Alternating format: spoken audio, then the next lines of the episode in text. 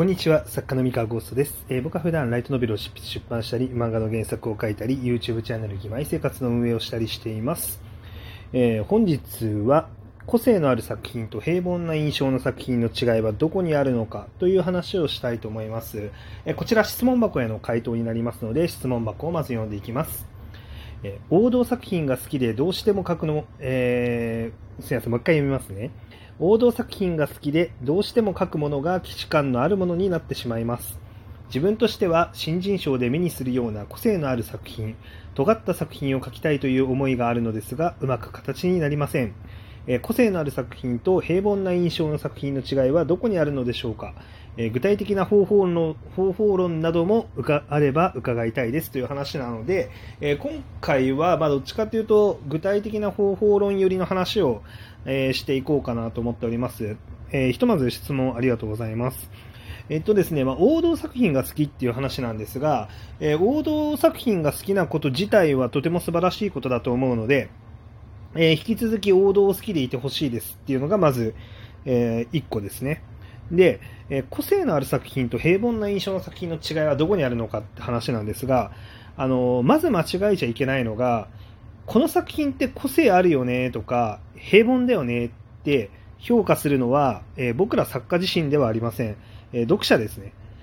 で、新人賞に、まあ、出している作家さん、まあ、作家志望さんに関しては、え、審査員の先生がどう考えるかとか、まあ、編集者がどう考えるか、その作品をね、その作品をどう判断するのかっていうところが大事になってきます。えー、なので、えっと、個性のある作品とか平凡な印象の作品って、まあ、言ってしまえばあの主観なんですよ。うん。え人によっては、この作品すごいあの平凡だねって感じる作品もあれば、全く同じ作品を見て、えー、個性的だねって感じる人もいるんですよね。やっぱりそれは今まで生きてきた人生の中でどれぐらいの数の、えー、作品に触れてきたのかによってですね、えー、ある程度こういうお話知ってるな、平凡だなって感じるものと、いや、個性的だなっていう感じるものが、まあ、やっぱりあのそれぞれあるんですよね。例えばその「我が輩は猫である」を読んだことがある人間からすると主人公が猫の作品ってまあ我が輩は猫であるだよなとかまあ三毛猫ホームズとかもあるしなみたいなまあ今時主人公が猫っていうぐらいじゃ平凡だなってまあ思ったりとかするわけなんですよね。だけど、まあ、それらの作品を知らなかったり読んだことがない人からするとまあその猫が主人公あ珍しい見たことないどんなだろうってなったりするんですよね。うん。なので、まあ、その受け取り手の問題なんですよ、基本的にはね。なんですが、まあ、る程度、その平凡って言われにくい作品、まあ、個性があるって言われやすい作品っていうのももちろん存在はしていると思ってます。はい。で、これなんですけど、うんと、僕結構思うのは、ストーリーラインが王道かどうかっていうのって、あんまり関係ないって思ってるんですよ。なんか、物語を骨組みまで分解して、えー、なんだろうな、と、起承転結の要素をしっかり分解した上で、この分、その、この骨組みっていうのは、あっちのあの作品の骨組みとほとんど同じ構造をしてますよねっていう、その構造の類似点みたいなものっていうのを、えー、しっかりと理解して、この作品は、え平凡な作品だっていうふうに認定する人ってあんまりいないと思ってるんですね。あの、この骨組みの部分が似通っているっていうことに対して、平凡な作品だっていうことはあんまりないと思うんですよ。うん。どういう時になるかっていうと、どっちかっていうと骨組みの部分よりはもうめちゃめちゃ分かりやすい部分。あの表側に来てる部分ですね。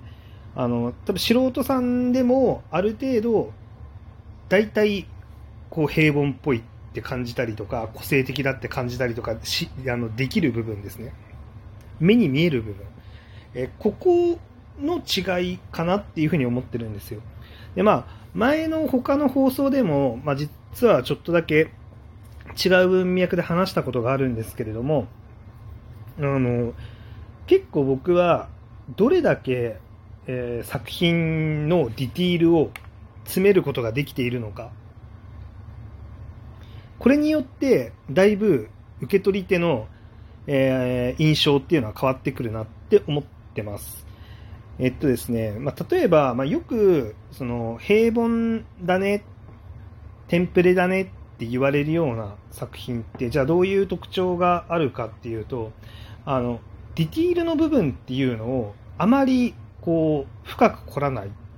あの傾向の作品が、まあ、基本的には言われやすいんですよ。で、あのちなみにその凝らないっていう部分に関して、これについての良し悪しは特に語る気は全くありません。えっと、ディティールを詰めないことがいいって言いたいわけではなく、そのなんか違う詰めないことが悪いって言いたいわけではなく、詰めることがいいって言いたいわけでもなくて、単純に事実として、あのディティールをめちゃめちゃ詰めている作品っていうのは個性があるって言われやすいし、あのディティールをあんまり詰めてない作品っていうのは平凡な印象って言われやすいと思ってます。はい。あの、まあ、現にですね、まあ、あの、例えば、まあ、僕自身の経験的にもそうなんですよね。えっと、この作品をあの僕の書いた作品の中で平凡って言われやすい作品と個性的って言われやすい作品っていくつかはもう明確に分かれていて、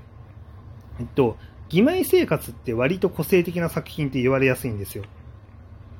だけど、妹座って、あの、ちょっとどっちかっていうと、義妹生活よりかは平凡な印象っていうふうに言う人が多いんですね。まあ、それでも、あの、ちゃんと個性をね、しっかり理解してくれてる人は多い作品なんで、まあ、個性的って言われることもすごい多いんですけど、妹座って。で、次に自称 F ランクっていう作品があるんですが、自称 F ランクに関しては、あの、かなり平凡な印象っていう人の数が増えます。妹座よりもさらに。で、個性的だっていう人の数は減りますね。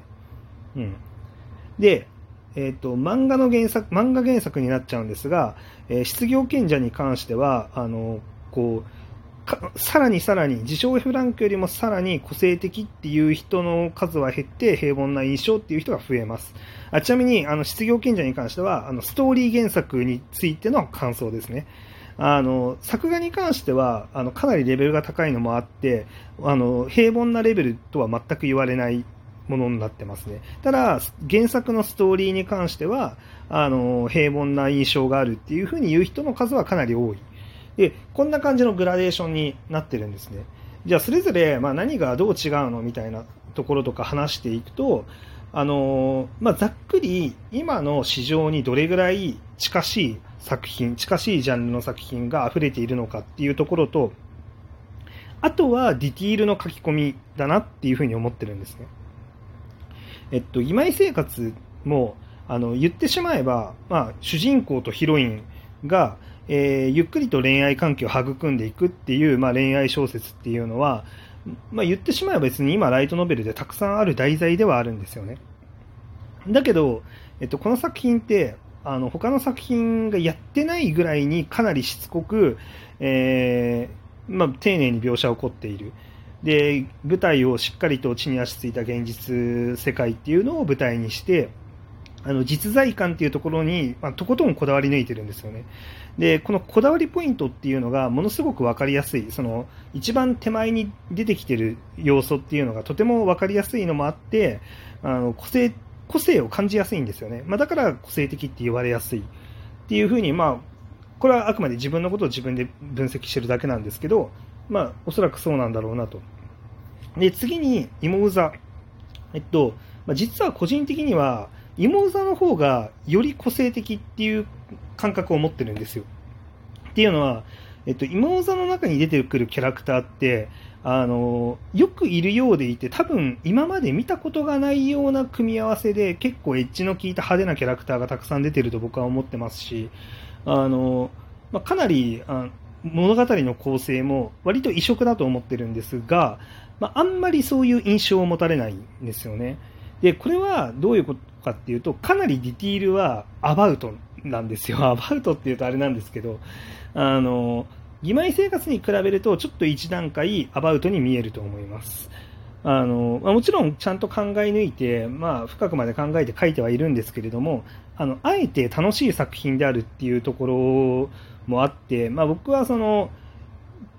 ちょっとなんだろうな、あえて、楽しい雰囲気を担保するために、まあ、わざと嘘をついてる箇所とか、大げさに書いてる箇所とか、あんまり地に足ついてないところっていうのがすごい多いんですよね。で、ここをもって割と、まあ、そのライトノベルって軽いものだよねみたいな古典観念から、じゃあ軽いものだからつまり平凡なんだよねみたいな感じのところにつながった印象を持つ人が、まあちょっといると。まあとはいえ別にそんな多くないですけどね、芋沢平凡っていう人はね。あの、個性は認めてもらえてますが、まあちょっと増えると。今井生活より。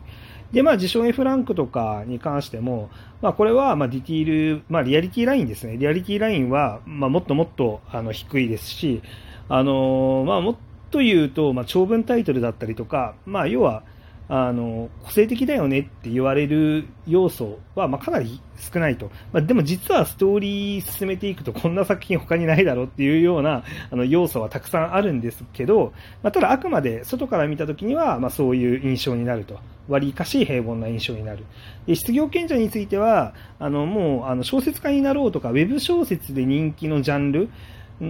で、それがコミックになった時に、まあ人気の、えー、なんだろう、ジャンルってなってくると、もう必然的にそういうことを言う人は増えてくると。まあ、これは本当に市場の流通量の問題ですよね。で、ディティールに関しても面白さとか、あの、楽しさっていうのを優先して、あの、かなり、あのアバウトなところを残した描き方っていうのはしているんで、まあ、それでもちゃんと考えて作り込んではいるんですけど、まあ、そういうのもあって、まあ、そういう印象になるんだろうなと思っております。まあ、なので、ディティールと、まあ、リアリティライン